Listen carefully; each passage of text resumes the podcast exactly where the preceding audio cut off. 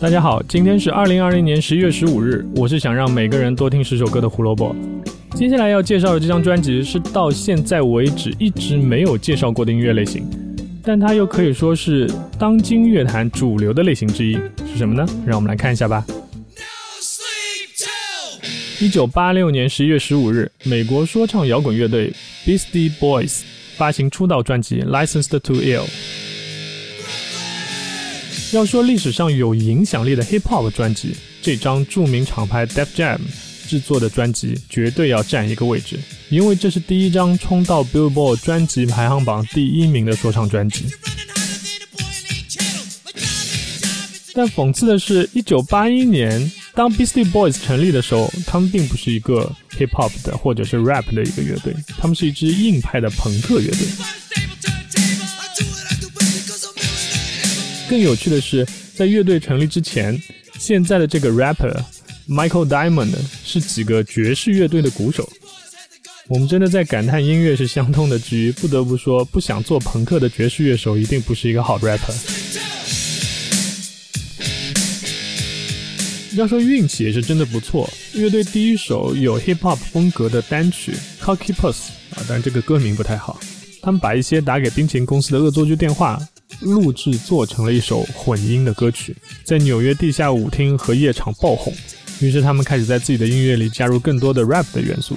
当时为了到处演出，乐队还专门雇了一个 DJ。这个 DJ 是一个纽约大学的学生，叫做 Rick Rubin。这个人叫什么不重要。还记得节目刚开始我们说这张专辑的制作厂牌叫什么吗？对，Death Jam。而这个 Rick Rubin 就是这个厂牌的发起人。Rubin 和乐队混了一段日子，觉得这帮家伙太好玩了，于是自己和校友组了一张厂牌，之后就开始做 Beastie Boys 的专辑了。这张专辑里有一首歌叫 No Sleep Till Brooklyn，歌名其实恶搞了著名的速度金属乐队。Motorhead 的专辑《No Sleep Till Hammersmith》歌曲里的吉他竟然还是来自于后来被称为速度金属四巨头的 Slayer 的主音吉他手 Kerry King。据说当时 Slayer 刚转到 Def Jam 旗下录制自己的第三张专辑《Raging in Blood》，制作人恰好又是 Beastie Boys 的好友 Rubin，于是这个合作就促成了。这也算是这张专辑里摇滚味最浓的一首歌了。Licensed to Ill 是发行方哥伦比亚唱片公司历史上销量最快的专辑之一。十月十五日发行，二月二日它就已经卖出了一百万张。到了二零一五年，全美销量突破一千万张，又是一张钻石专辑。怎么最近老是碰到钻石唱片？说好只有一百六十六张的呢？那关于唱片认证之类的小知识，感兴趣的同学可以听一下十一月十四日的那期节目。专辑发行后，《滚石》杂志给出的评价很有趣。